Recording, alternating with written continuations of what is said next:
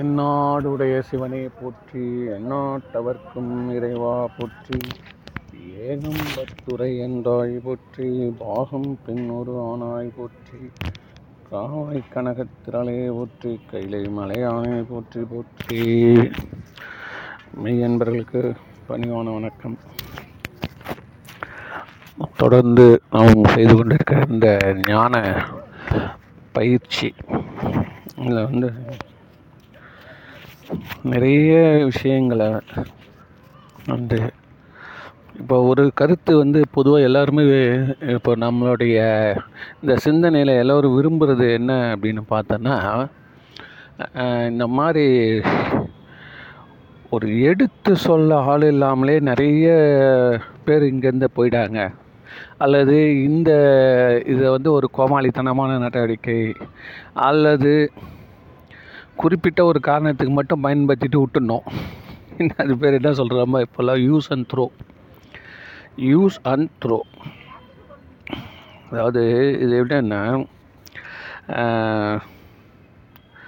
நம்ம சிங்கேரி சிங்கேரியில் வந்து ஒரு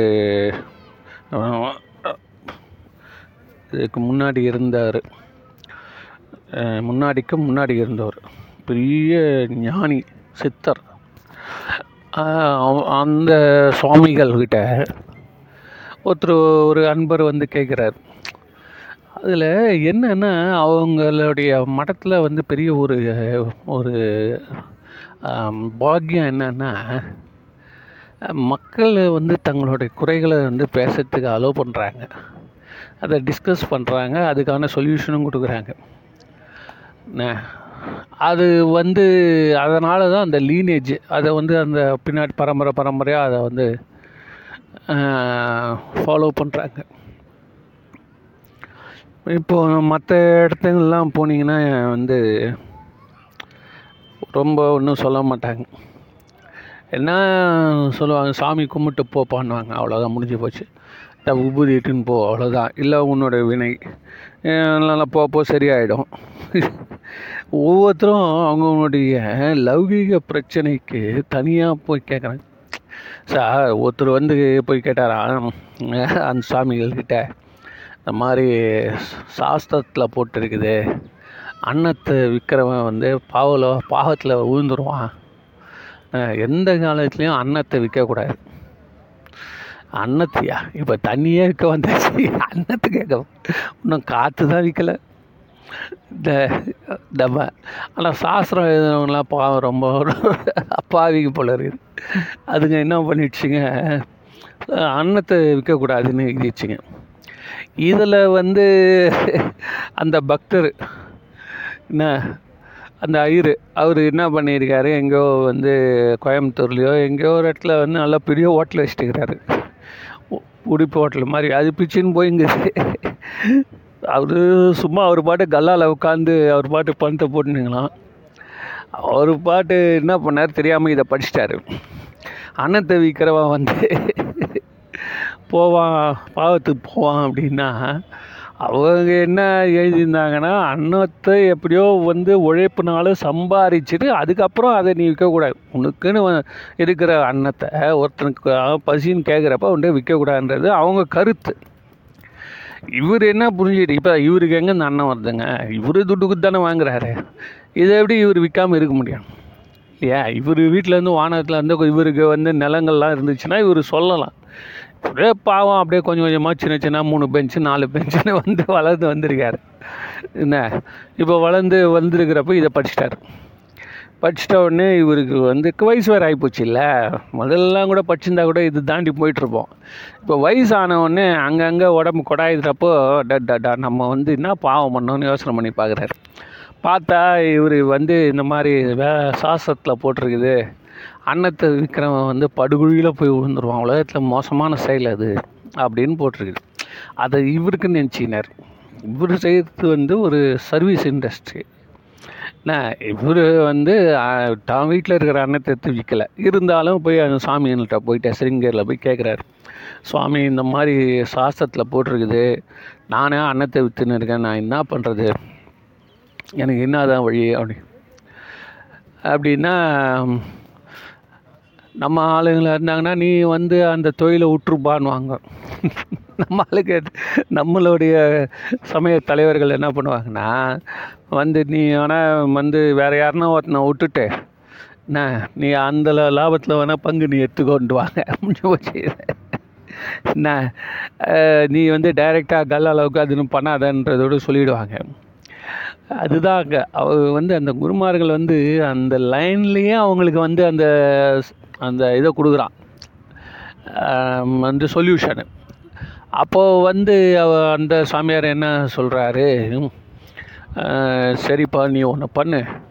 நீ எல்லாம் வந்து ஹோட்டலில் உட்காந்து நீ எல்லாம் வியாபாரம் பண்ணு எல்லாம் பண்ணு. ஆனால் அந்த ஹோட்டல்லேருந்து ஒரு பருக்கை கூட நீ சாப்பிடக்கூடாது.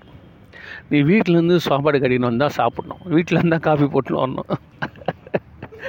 இந்த எல்லாம் நீ வீட்டிலேருந்து எடுத்துகிட்டு வந்து தான் நீ செய்யணும்.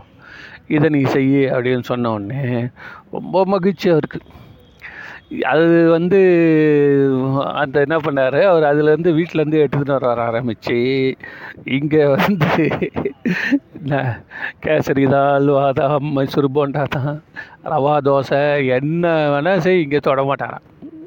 இங்கே தொட மாட்டார்.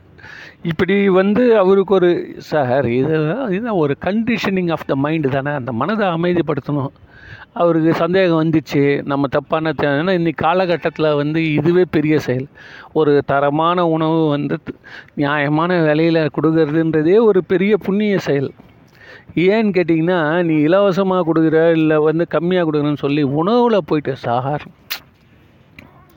ஒரு கோயிலில் சார் அவங்க அன்னதானம் பண்ணுறாங்களா அவன் அன்னதானம் பண்ணுறவன் என்ன பண்ணுவான்னா காலையில் வந்து அப்புறம் தயார் பண்ணுறாங்க கொடுக்குறாங்க. மதியானம் தயார் பண்ணுறாங்க சாப்பாடு போடுறாங்க. ராத்திரி தயார் பண்ணுறாங்க இந்த மாதிரி மூணு வேளை அன்னதானம் வச்சுருக்கிறப்போ இந்த க- மதியானம் மீந்து போச்சு ரைஸ். நிறைய பேருக்கு செஞ்சுருக்காங்க அவ்வளோ வரல. உடனே அங்கேருந்து ஒரு பிரகஸ்பதி ஒருத்தர் வந்தார். அவர் என்ன பண்ணார் இது எல்லாத்தையும் வந்து நீங்கள் புளி சாதமாக மாற்றுங்கன்னாரு இல்லை லெமன் ரைஸாக மாற்றுங்க சரி உடனே என்ன பண்ணாங்க? மாற்றினாங்க நல்ல ஐடியா அது வந்து அன்றைக்கி நைட்டு வந்தவங்களுக்கெல்லாம் கொடுத்தாங்க. கொடுத்தாங்க. அப்பவும் மீந்துருது அது புளி சாதம் வந்து ரெண்டு நாள் கூட இருக்குன்றதால மறுநாள் காலையில் வந்தவனுக்கு கொஞ்சம் கொடுத்தாங்க. இல்லை அவ்வளோதான் சார். பெரும்பாலான பேருக்கு வயிற்று வலி சார் பேதி சார். என்ன நீ நல்லது செய்யணும்னு சொல்லி அனுகூல சத்ருன்னுவாங்க. என்ன? அதனால் இந்த உணவு படைக்கிறதுன்றது சிவனடியார்களுக்கு படைக்கிறதுன்றது மாதிரி அதை வந்து அவ்வளோ ஒரு இன்ட்ரெஸ்ட்டு எடுத்துக்கணும் அதில் கேர் எடுத்துக்கணும் கவனம் கொள்ளணும். இது வந்து இது ஒன்று ஒன்றும் நம்ம குழந்தைங்களுக்கு கொடுக்குற மாதிரி நினச்சி தான் கொடுக்கணும். புரியுதுங்களா? அதை ஊர் பார்த்தாரா? கண்ணப்பர். அந்த வாயில் சுவைச்சு பார்ப்பாரா? சுவைச்சு கூட கிடையாது. அதோடைய அந்த மாமிசத்தோடைய வெந்திருக்குதான்னு அதை வந்து செக் பண்ணி செக் பண்ணி கொடுப்பார்? அதை அவர் சாப்பிட்லையாம் கட்சி பார்த்தா பரவாயில்ல நல்லா இருக்குது அப்படின்னோடனே சுவாமிக்கு இது நல்லா இருக்கும். இது நல்லா இருக்காது. அப்படின்னு ஒரு தாய் எப்படி கொஞ்சம் முதல் சூடாக இருக்குதான்னு கொஞ்சம் வாயில் வச்சு பார்ப்பா அதுக்கப்புறம் பேசி பேசி அதுக்கப்புறம் உப்பு கரெக்டாக இருக்கான்னு குழந்தைக்கு கொடுக்குறா பாரு. அது மாதிரி அது கூட தாய் கூட டேஸ்ட் பண்ணியிருப்பா இவர் வந்து சொல்கிறாரு இது வாயில் வந்து அவர் டெஸ்ட்டு தான் பண்ணாரே தவிர்த்து டேஸ்ட் பண்ணல. இந்த என்னம்மா கோடிஃபை பண்ணியிருக்காருங்க நம்ம சேக்கிழார் பெருமான். ஆ இதெல்லாம் கோடிஃபை பண்ண இவ்வளோ இன்டெப்த்தாக ஒரு மனிதன் வந்து சிந்திச்சு இவ்வளோ தூரம் எழுதி வச்சிருக்கேன் வந்து பெரிய ஒரு ஒரு வந்து பாராட்டத்தக்க ஒரு செயல்தான். தெய்வ சேக்கிழார். சரி அந்த கதையை போடுவோம் இப்போ இவர் வந்து அன்னையிலேருந்து இவர் என்ன ஆகிட்டார் இந்த ஹோட்டல் நடத்துகிறவர் நிம்மதி ஆகிட்டார் மன நிம்மதி பெற்றுவிட்டு தான் வரைக்கும் அப்போது வந்து அவர் எந்த அளவுக்கு அந்த செல்ஃப் டிசிப்ளின் நான் குரு என்ன சொல்லிட்டாரோ அதுதான்.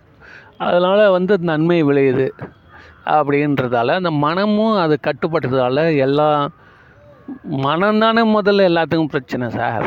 அது தெரியாமல் தானே சார் இன்றைக்கி உலகமே போடி.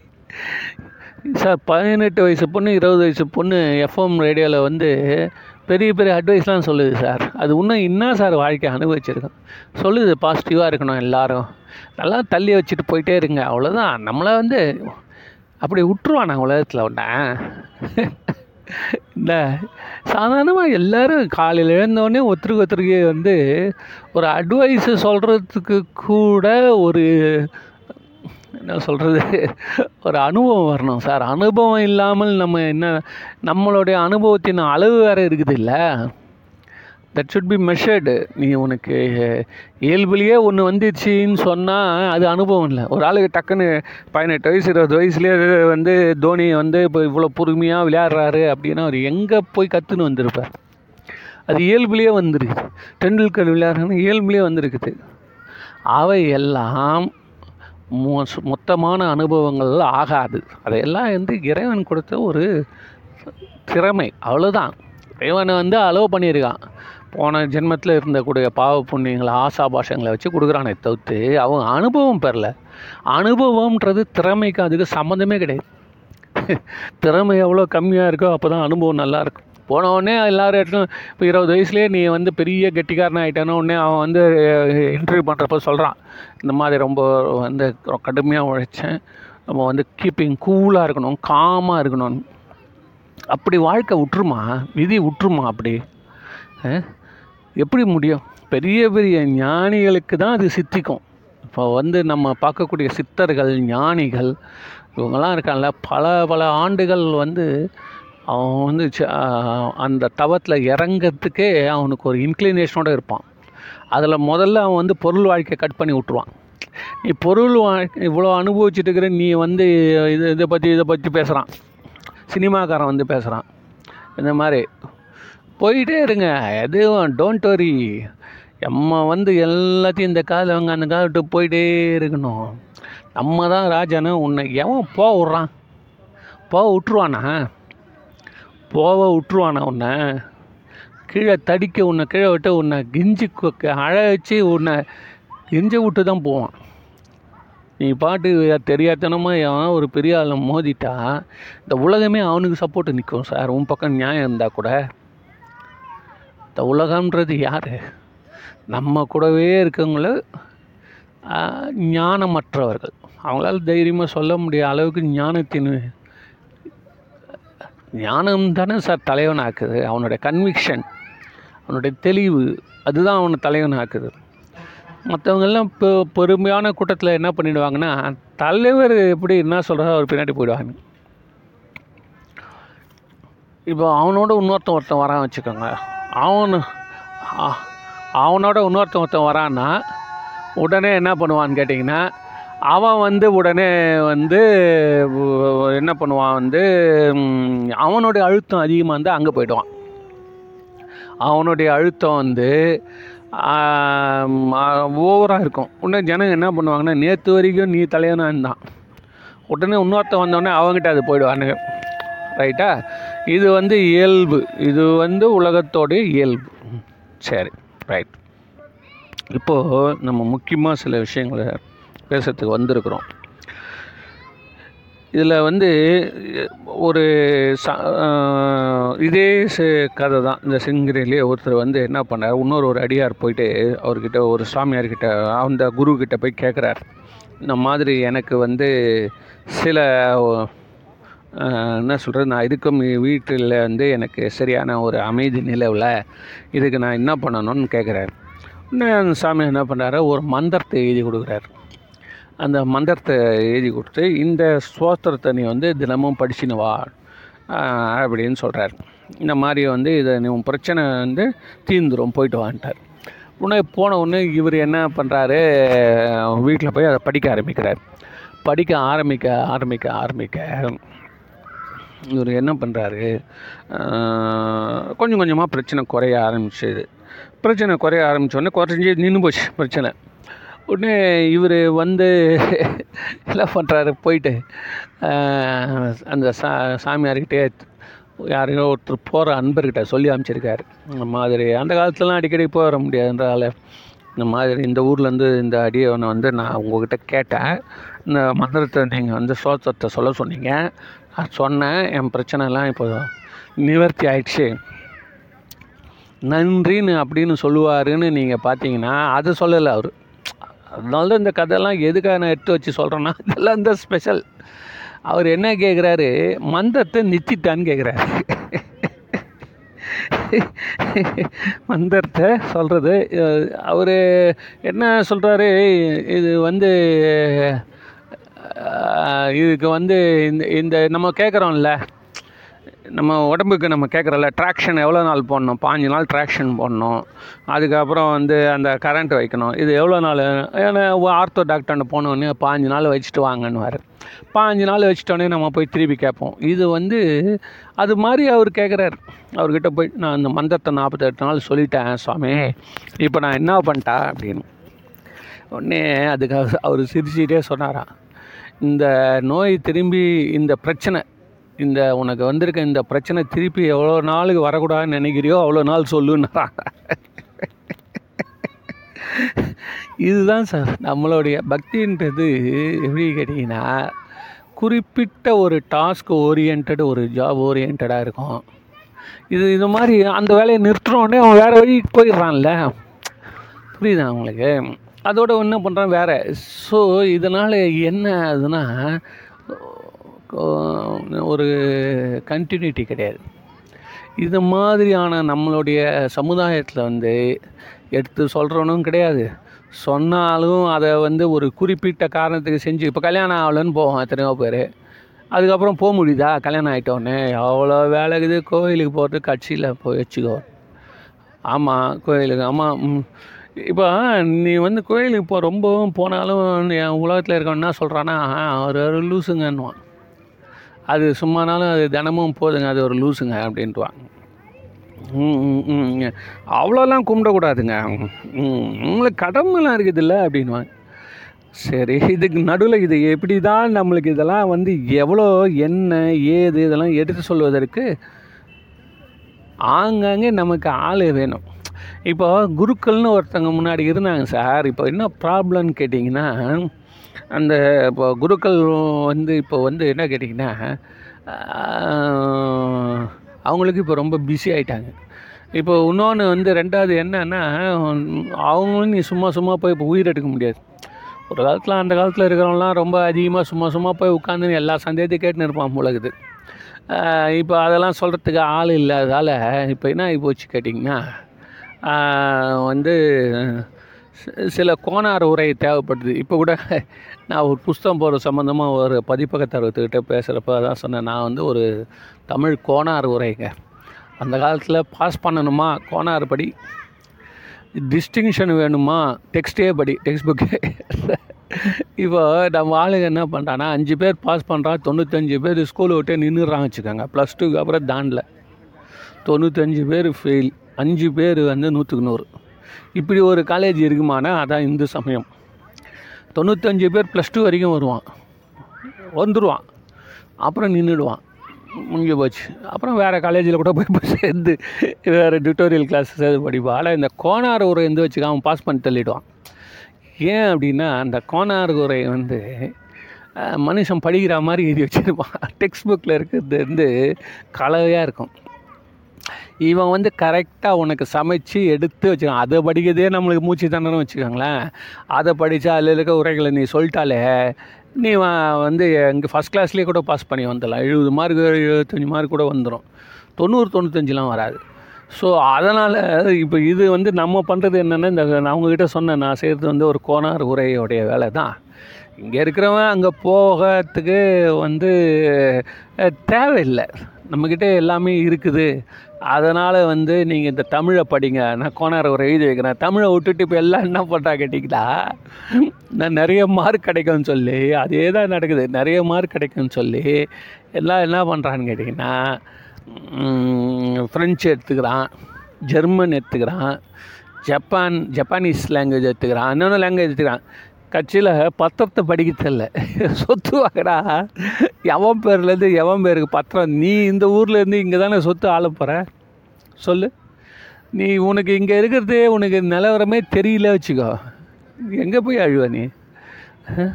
வட வடிவேலு சொல்கிறார் அவர். அவர் நான் இந்த மாதிரி எத்தனையோ கோடி கொடுத்து நிலம் வாங்கினேன். அது கட்சியில் எனக்கு படிக்க தெரியாதால எல்லாம் சுடுகாட்டில் நிலத்தை ரிஜிஸ்டர் பண்ணி கொடுத்துட்டானுங்க. மொத்தம் போச்சுன்னு அவர் சொல்கிறாரு படிக்க தெரிலிங்க அப்படின்னு.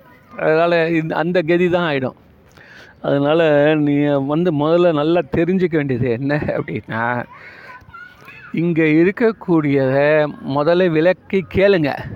பிடிச்சா பிடிக்கலாம் போங்க. அதில் யார் ஒன்றும் நம்ம யார் யாரையுமே தடை பண்ண முடியாது. ரொம்ப நாள் தடை பண்ணி வைக்கவே முடியாது.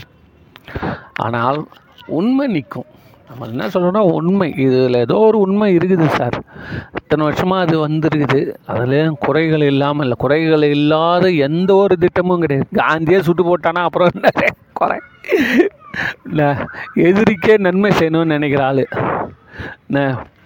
என்ன பண்ணிட்டாரு? இங்கேருந்து எல்லாத்தையும் பிரிங்க பிரிங்கன்னார் சார் அவர். பாகிஸ்தான் பிரிஞ்சப்போ எல்லாம் எதுக்காக சுட்டான் தெரியுமா உங்களுக்குலாம் சுட்டவன் எதுக்கு சுட்டான்றது தெரியுமா உங்களுக்கு? எத்தனை பேருக்கு கரெக்டான பதில் தெரியும்னு எனக்கு நல்லாவே தெரியும். தெரியாது ரொம்ப பேருக்கு. என்ன அப்படின்னு கேட்டிங்கன்னா ஏதோ காந்தி வந்து சும்மா இப்படி இப்படி பிரச்சாரம் பண்ணிங்கிறாரு அமைதி அமைதின்னு அதுக்காக சுட்டான்னு நினச்சின்னு இருப்பாங்க. உண்மை அது இல்லை. என்ன கேட்டிங்கன்னா இ- எல்லாம் பிரித்தாங்க சார். அதில் வந்து அவர் வந்து நம்மளது பெரிய தேசம் அவங்களது கொஞ்சம் சின்ன தேசன்றலாம் பார்க்கல. எல்லாத்துலேயும் பங்கு பிரித்து பிரித்து கொடுத்தாரு. சமமாக நீங்கள் எடுத்துக்கோங்க நீங்கள் எடுத்துக்கோங்க அதை நீ எடுத்துக்கோ இதை எடுத்துக்கோ எல்லாம் எல்லாத்துக்கும் இவங்களும் பொறுத்துக்கினே வந்தாங்க. சரிங்க சரிங்க காந்தி சொன்னார்னா சரி. ஏன்னா அவர் வந்து தேவலோகத்தில் இருக்கிற மாதிரி அவர் வாழ்ந்துன்னு இருப்பார். அதெல்லாம் வந்து பாவம். அவர் ஒரு மனிதர் மனிதத்திலும் தெய்வம். அப்போது வந்து இந்த எதிர் பக்கத்தில் இருக்கிறவங்க எல்லாருக்கும் அப்படியே கோவம் ஏறினே போகுது. என்ன என்னடா இப்படி பிரி பங்கு பிரிகிறாரே? இங்கே இருக்கிற பர ப- பரப்பு என்ன? இங்கே இருக்கக்கூடிய மக்கள் தொகை என்ன? அங்கே என்ன இருக்குது என்ன? அவர் சொல்லிட்டாரு அவனும் ஒரு சகோதரன். சகோதரன் சகோதரன் பிரிக்கணும் அப்போ இப்படி தான் பிரிக்கணும்னு. கடைசியில் கஜானாவை பிரிக்கணும்னு வந்ததுங்க. நிலத்தெலாம் பிரித்தாச்சு ஆற்றை பிரித்தாச்சு அத்தை பிரிச்சாச்சு. எல்லாம் பிரித்து கடைசியில் கஜானாவை பிரிக்கிறப்போ அதில் கரெக்டாக பாதி கொடுக்கணுன்ட்டார் அப்போ கஜானாவில் வந்து முப்பது கோடி இருக்குது வச்சுங்களேன் பாஞ்சு கோடி கொடுக்கணுன்ட்டார் அன்னைக்கு தான் அவன் முடிவு பண்ணாராம் கோட்ஸு இனி இவரை இன்றைக்கி இனிமேல் வைத்து விடக்கூடாதுன்னு சுடுனோன்னு அதில் எழுதுகிறார் கோட்ஸே தன்னுடைய வரலாறில் அந்த கோட்ஸையை பற்றி ஒருத்தன் எழுதிக்கிறான். வர அவர் எழுதலை அவரை பற்றி ஒருத்தன் எழுதிக்கிறான். அதில் ஒருத்தன் நான் இது படித்து பார்த்தேன் அதில் அவன் போட்டிருக்கான். இந்த ஒரு விஷயந்தான் அவர் அவனை துப்பாக்கி அது வரைக்கும் பிடிக்கல. அது வரைக்கும் கூட இல்லை இருந்தாலும் வந்து எப்படியோ ஒரு ஆயிரத்தி தொள்ளாயிரத்தி நாற்பத்தெட்டு வரைக்கும் அவர் ஓடின்னு தானே இருந்தது. ஓடின்னு இருந்தது அவருக்கு. நாற்பத்தி எட்டில் அவருக்கு இதை வச்சு கையை வச்ச உடனே பொக்கிஷத்தை எடுக்கிறாயா பிரிக்கிறாயான்னொடனே அவருக்கு அந்த கோட்ஸே கோட்ஸே அந்த குரூப் இருக்காங்களே அவங்க வந்து ரொம்ப தியாகம் பண்ணவங்க சார். அது வேற ஒன்று ஐயோ அவங்க வந்து இந்த கூலிக்க கூலிப்படை இல்லை. அது முதல்ல நம்ம தெரிஞ்சுக்கணும். அவங்கக்கிட்டேயும் ஒரு உண்மை இருக்குது. அவங்கள ஒருத்தன் வந்து அவனுடைய கோட்ஸேவுடைய ரிலேட்டிவ் ஒருத்தன் அவன் வந்து ஒரு ஹோட்டல் நடத்துகிறவன் அவன் வந்து இந்த கலக நேரத்தில் எது இந்த நாடு பிரித்தாங்கல்ல எரிஞ்சுது. அப்போது வந்து பத்தாயிரம் பேருக்கு இலவசமாக சாப்பாடு போட்டானா சார். அந்த காலத்தில் பத்தாயிரம் பேருக்கு சாப்பாடு போட்டானா சார். ஹோட்டலில் வரவங்களுக்கெல்லாம் சாப்பாடு ஃப்ரீ வந்து பாகிஸ்தான்லேருந்து ஓடியாருதுங்கள ஜனங்க அவங்களாம் சாப்பாடு போட்டான் அந்த குரூப் அவங்க. நாடா இப்படி இப்படி பண்ணுறாங்களே இப்படி எறிகிறாங்களே அப்படின்னு. அதனால் எந்த ஒரு உண்மையுமே வந்து இறை தரிசனம் கிடைக்கிற வரைக்கும் நம்மளுக்கு அது உண்மைன்றது நம்மளால் சொல்ல முடியாது. இறை தரிசனம் என்னென்னா ஞானம். பளிச்சுன்னு எல்லாத்துக்கும் எல்லாத்துக்கும் எல்லாத்துக்கும் காரணம் புரியுது வச்சுக்கோங்களேன். அதுதான் ஞானம். ஸோ அந்த ஞானம் வந்தால் தான் நம்மளுக்கு புரியும். அது கூட அந்த ஞானம் ப்ராக்டிக்கலாகவும் இருக்கணும். என்னுடைய கருத்து என்னென்னா நீங்கள் வந்து ப்ராக்டிஸ் ப்ராக்டிக்கலாக இல்லாமல் சொன்னீங்கன்னா அது குழப்பத்தை தான் விளைவிக்கும். இப்போது வந்து ஒரு கன்னத்தை க அடித்தால் இன்னொரு கன்னத்தை காட்டு அப்படின்றது வந்து ஞா- துறவிகளுக்கு சொல்லப்பட்டது. என்ன இப்போ அவன் வந்து குழந்தை குட்டியோடு இருக்கிறானே அவன் அடி வாங்கினே போனால் சோறு யார் போடுவாங்க பசங்களுக்கு? இல்லை ஊந்து படுத்துட்டானா இன்றைக்கி எப்படிங்க சோறு வரும்? போய் எங்கே சம்பாதிச்சு நல்லா வேணும் அடுப்பு எரியும்? அதனால் இதெல்லாம் நம்ம வந்து ப்ரா கொஞ்சம் வந்து ப்ராக்டிக்கலாக பார்க்கணும். வந்து இப்போ எதுக்காக ப்ராக்டிக்கலாக பார்க்கணும்னா நீ ப்ராக்டிஸ் பண்ண விரும்புனியான? சும்மா இதெல்லாம் பார்த்துட்டு நான் செய்ய மாட்டேன்னு சொன்னேன்னா இதெல்லாம் இது வேண்டாம். அப்படியே கூட்டத்தோடு போயிடலாம். ஊர் ஓடும்போது நடுவில் ஓடணுமா? மலையாளத்தில் ஒரு பழமொழி இருக்குது அது மாதிரி நடுவில் ஓடிடலாம். முடிஞ்சு போச்சு. ஆனால் நம்ம வந்து இதில் சரியில்லைன்னு சொல்லி நீ போகிறல்ல அது தப்பு. இங்கே சரி இருக்குது எல்லாத்துக்கும் ஒரு ஒரு நெறி இருக்குது. இதை செஞ்சால் ப்ராக்டிஸ் பண்ணால் நம்ம வந்து இங்கேயே எல்லாவற்றையும் பெற்றுக்கொள்ளலாம் வள்ளலார் சொல்வார் தயவு தயவுன்ற சாவி இல்லாமல் சொர்க்கத்தோடைய வாசலில் உள்ளே போக முடியாமல் தயங்கி தயங்கி திருப்பி வந்து வேறு சாவி எடுத்து போய் போட்டு திருப்பி பார்ப்பாங்க. முன்னும் பின்னுமாங்கன்னு என்ன சாவியை மாற்றி மாற்றி போடுவாங்களாம். முதல் சாவி தவம் தரக்கலை ரெண்டாவது சாவி விரதம் தரக்கலை மூணாவது சாவி பக்தி திறக்கல. நாலாவது சாவி தொண்டு. நானா பண்ணிப்பா எதுவும் திறக்கலன்னா ஒரே சாவியில் தான் திறக்கும். எது? மோட்சத்தின் கதவு. என்ன திறக்கும்னா தயவு. தயவு என்பது அருள் ஜீவகாரண்யம். இதை வந்து செய்யாமல் நீங்கள் வந்து இறைவனுடைய மோ இதில் வந்து அதாவது என்ன சொல்கிறாருன்னா நீ எவ்வளோதான் ஞானி அந்த ஞானத்தினுடைய பக் அடுத்த ஸ்டேஜ் தான் வந்து கடவுள் ஸ்டேஜ் அப்புறம் ஈக்குவலாக இருக்கிறவனை தான் அவன் உள்ளே விடுவான். மற்றவனெல்லாம் கீழே தள்ளிடுவான். எப்படி விஐபிஸ் மட்டும் அலௌடு ஃபஸ்ட்டு பெரிய மீட்டிங்குங்க முன்ன ஃப்ரண்ட்டில் ஒயிட் கலரில் துணி போட்டு சேர் எல்லாத்தையும் அருமையாக டெக்கரேட் பண்ணி எல்லாரையும் விட்ருவானாங்க ஏன் அப்படின்னா அவன் அந்த அளவுக்கு அந்த நிகழ்ச்சிக்கு கான்ட்ரிபியூட் பண்ணியிருக்கான். அதிலோட வந்து பாரத்தை அவன் ஏந்தின்னு இருக்கான். அதனால் அவன் சமமாக இருக்கிறான் அந்த நிர்வாகிகளோட. அதனால் நிர்வாகிகளுக்கு அவன் முன்ன முன்னாடி வச்சுருப்பான் சீட் நம்ம தொண்டு அன்றைக்கி தான் முத முதல்ல வேடிக்கை பார்க்க போகிறான் விடுவானே? அந்த கதை தான் அங்கேயும் நடக்குது. அப்போது சுவாமி வந்து பொதுவானவர் தானே?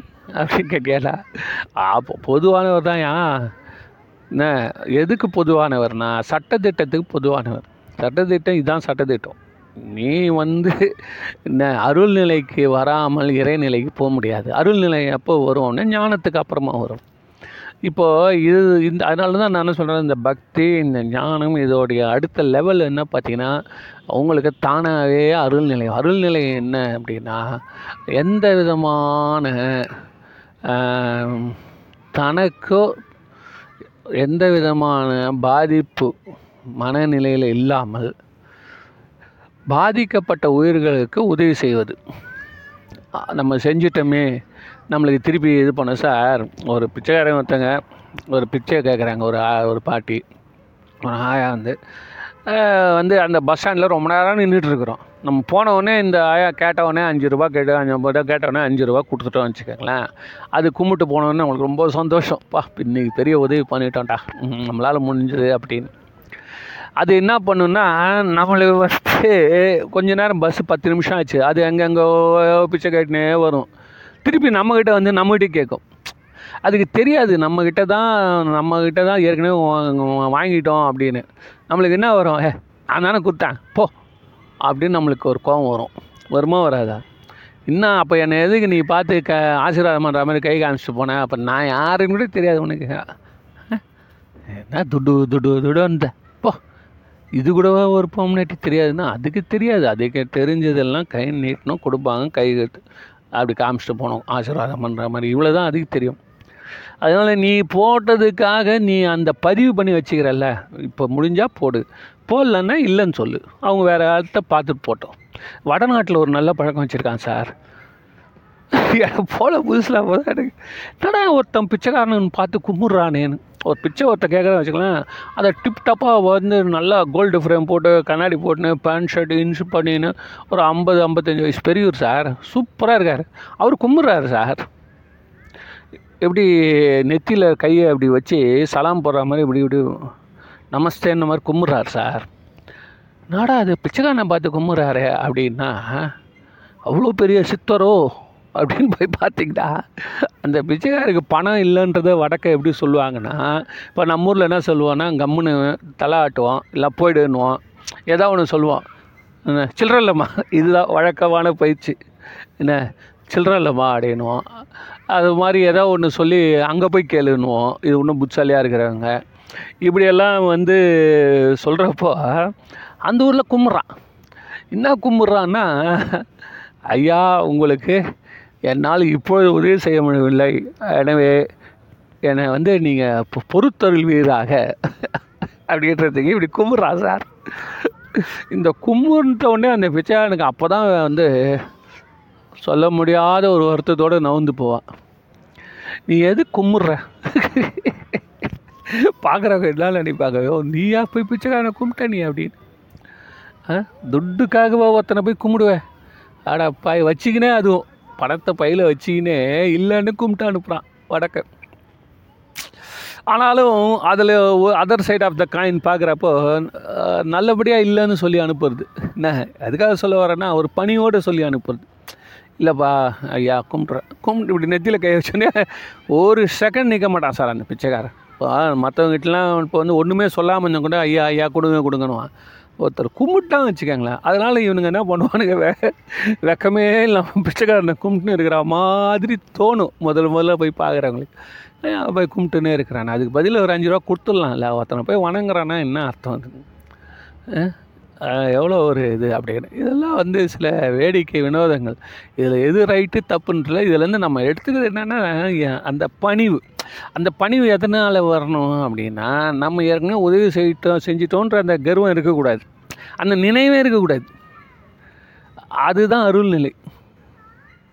நானா செஞ்சேன் அவனுக்கு எப்போ செஞ்சேன் வலது கை கொடுத்து இடது கைக்கு தெரியாதுன்னு இந்த இந்த கதை சொல்லுவா இல்லையா? அந்த கதை சொல்லி முடிச்சிடறேன். நம்ம கர்ண மகாராஜா ஒரு முறை வீட்டு சின்ன தோட்டத்தாண்ட வீட்டு தோட்டத்தில் வந்து இடது கை ஃபுல்லில் வந்து ஒரு தங்க கிண்ணம். இன்றைக்கி சனிக்கிழமை பழகுது எண்ணெய் தேய்ச்சி குளிக்கிறாரு. அதனால் என்ன பண்ண நல்லெண்ணெய் ஃபுல்லாக அதை வச்சுக்கிட்டு தொட்டு தொட்டு தலையில் தடவிட்டே இருக்கார். அப்படியே தடவிட்டு நின்றுட்டு இந்த தோட்டத்தை அப்படியே பார்த்துன்னு இருக்காரு. என்ன இந்த பூ பூத்துருக்கு என்ன ஏது எப்படின்னு. இப்படி பார்த்துன்னே இருக்கிறப்போ இந்த வேலி கண்ணாலேருந்து ஒரு வறியவர் அவர் மகாராஜா அப்படின்னா மகாராஜா அப்படின்னா என்ன என்ன ஏதாவது கொடுங்க மகாராஜா உங்களை பார்க்கறதுக்கு ரொம்ப தூரத்துலேருந்து வரேன் அப்படின்னு ஒருத்தன் ரொம்ப இலக்கிய மனசாச்சே. இந்த கையில் இந்த கிண்ணம் இருக்குல்ல அது தங்க கிண்ணம். குறைஞ்சது ஒரு இருபது சவரனாவது இருக்கும் வச்சுக்கோங்களேன். அந்த தங்க கிணத்துல எண்ணெய் ஊற்றி அவர் வச்சுன்னு இருக்காரு. நம்ம அது இடது கையில் வச்சுன்னுக்கிறார் அவன் கேட்ட உடனே அந்த இடது கையை அப்படியே வேலி தாண்டி கொடுத்துட்டார். அப்படி கையை நீட்டினாரு அவன் வாங்கினு மகாராஜான ஓட்டான். அங்கே நின்னா ஆபத்து அடுத்த செகண்டு நான் இதோ வரேன் அப்படின்னு கூப்பிட்டுனே ஓட்டான். இதை வந்து மந்திரிகள் பார்த்துட்டாங்க. அப்படியே ராஜாவன்ட்ட வராங்க. ராஜா ராஜா என்ன? முறையாக உள்ளே கூப்பிட்டு அவனை வச்சு ஏதாவது ஒரு அஞ்சு பத்து கொடுத்து அனுப்பல இல்லை ஒன்று ஐம்பது நூறு கொடுத்து அனுப்பலாம். இது என்னன்றதுலாம் இதெல்லாம் கர்ணன்கிட்ட போய் பேச முடியுமா? அதனால் அவங்க மனசுக்குள்ளார நினச்சிட்டு ஐயா என்ன உங்களுக்கு வேணும்? என்ன ஆச்சு?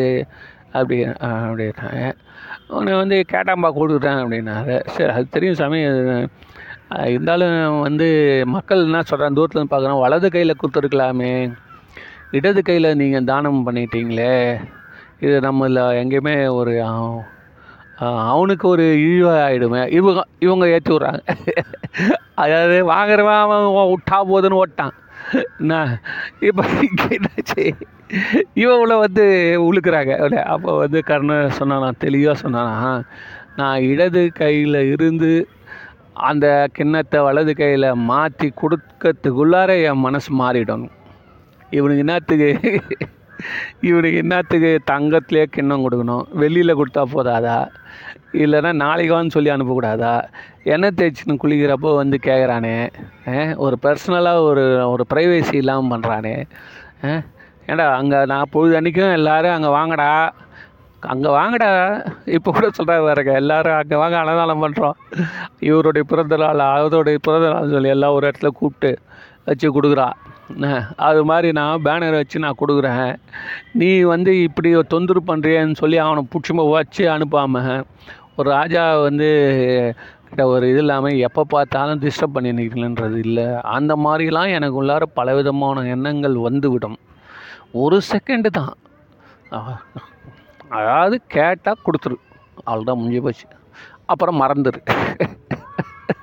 இந்த இது இருக்குல்ல இந்த ஏதோ ஒரு ஹீரோ ஆண்டாவோ ஏதோ ஒருத்தில் போட்டான் பாருங்க. இந்த மாதிரி வந்து ஓப்பன் ஃபில் ஃபர்கட் இந்த பெட்ரோல் டேங்கியா? ஓப்பன் ஃபுல் பண்ணிடணுமா பெட்ரோலு? அப்புறம் ஃபர்கட் பண்ணிடணுமா? அது பாட்டு போயின்னு இருக்குமா? அந்த அது எவ்வளோ தூரம் போகும் எவ்வளோ நேரம் போகுன்றதெல்லாம் விளம்பரத்தில் கிடையாது. விளம்பரத்தில் என்ன சொல்லிட்டான்னா ஃபர்கட் அவ்வளோதான் அவ்வளோ தூரம் ஓடுதான் அதனால் அது மாதிரி தான் கர்ணன். என்ன சொல்கிறான் கொடுத்தது அப்போயே மறந்தும். நம்ம தான் கொடுத்தோம் அப்படின்றதே அவங்களுக்கு அது தெரியக்கூடாது. இப்போ ஒரு நார்த் இந்தியன் சேனல்லைங்க இப்போது ரெண்டு நாள் முன்னாடி பார்த்தேன்.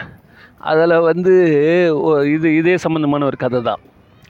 என்னன்னா ஒரு ஒரு ஆஃபீஸ் கோயர் அப்பா நல்லா மிடில் கிளாஸில் இருக்கார். அவர் என்ன பண்ணுறாரு தம் பெண்ணோட வந்து டூ வீலரில் ஸ்கூட்டரில் வராரு. அப்போது வந்து ஒரு ஏழை பையன் ஒருத்தன். அவன் ரொம்ப ஏழை பையன். அவன் வந்து எங்கேயோ வந்து திருடிட்டு கூட ஓடி வரான் போல இருக்குது. ஏதோ ஓடிடுறான் அவன். அவனை உடனே அவர் தடுத்து நிறுத்தி தான் பொண்ணுக்கிட்ட இருக்கிற அந்த பேகு இது ஸ்கூல் பேக்கு அதை அப்படியே வாங்கி அவனை முதுகில் மாட்டி விட்றாரு. மாட்டி விட்டு நீ போய் படின்றது அதான் அதோட அர்த்தம். உடனே அவனை அனுப்பிச்சிடுறாரு. திருப்பி ரெண்டாவது வாட்டி அப்பாவும் பொண்ணும் வந்து எங்கேயோ ஒரு பீச் ஓரமாக இருக்காங்க வச்சுக்கோங்களேன். உடனே இந்த பையனை பார்க்குறாரு. இந்த பையனை பார்த்தோன்னே இந்த பையனுக்காக திருப்பி அவர் வந்து இந்த பொண்ணுக்குன்னு வச்சுருந்த சில ச இதெல்லாம் ஸ்வீட்ஸ் எல்லாம் எடுத்து அந்த ப பையனுக்கிட்ட கொடுத்து நீ போயிட்டு அனுப்பி வைக்கிறார். இந்த மாதிரி ஒரு ரெண்டு மூணு சந்தர்ப்பங்களில் அந்த பையனை பார்க்குறப்பெல்லாம் இவர் வந்து அவனுக்கு உதவி பண்ணுறாரு உதவி பண்ணுறாரு உதவி பண்ணுறாரு அந்த பையன் போய் படிக்கிறான். இது அப்புறம் மாத்திரை வாங்கி தராரு கரெக்டு ஃபஸ்ட்டு என்னென்னா அந்த பையன் வந்து மருந்து கடையில் மருந்து திருடின்னு ஓடியாடுறான். உடனே மருந்துக்காரன் வந்து மருந்து கடைக்காரன் அடிக்கிறான்.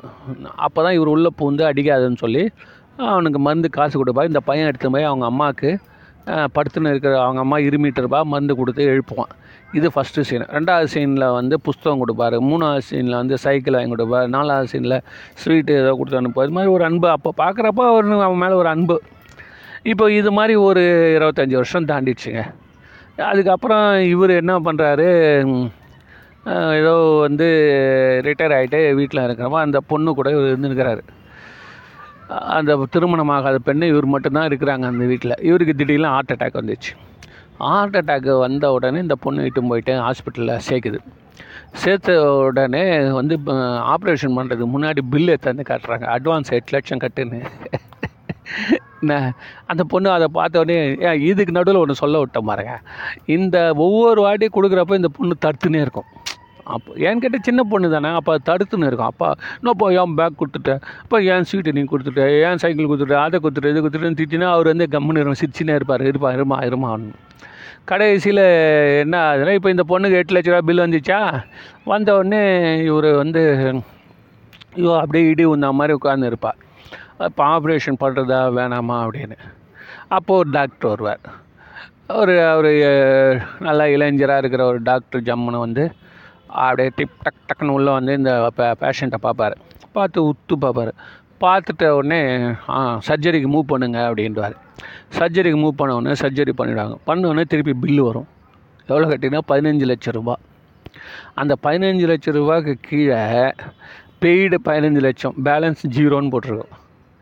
பொண்ணுங்க இதை பார்த்தோன்னே ஆச்சரியப்படும் யார் அப்படின்னு பார்த்தா அந்த டாக்டர் நின்றுட்டு இருப்பான் அந்த இளைஞன்.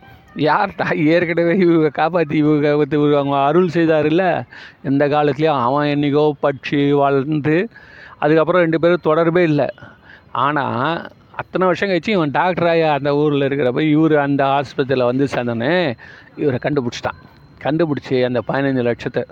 அப்புறம் கொஞ்சம் அப்படியே இந்த பொண்ணு அப்படியே அவனை கும்பிடுது. இவரும் போய் அந்த பொண்ணோட கையை பிடிச்சா க நீ இது ஒன்றும் கவலைப்படாதமான்னு சொல்கிறதோட ஒரு மொத்தமே ஒரு மூணு நிமிஷம் கதைங்க. பாட்டு. இதில் வந்து இவ்வளோ சீன் சொல்லிவிடுவான் டக்கு டக்கு டக்கு டக்குன்னு. இதுதான் அருள். அருள்ன்றது என்னன்னா நம்ம பாட்டு நம்ம செஞ்சுட்டு விதைச்சிட்டே போகிறோம் அவ்வளோதான் அது எப்போ வந்து எப்போ தர்மம் தலைகாக்குன்றதெல்லாம் வந்து இறைவனுடைய செயலாக அது. இந்த உலகத்தில் இயங்கி கொண்டு இருக்குதுன்றதை சொல்லி இன்றைக்கி இந்த உரையை நிறைவு செய்கிறேன். நன்றி வணக்கம்.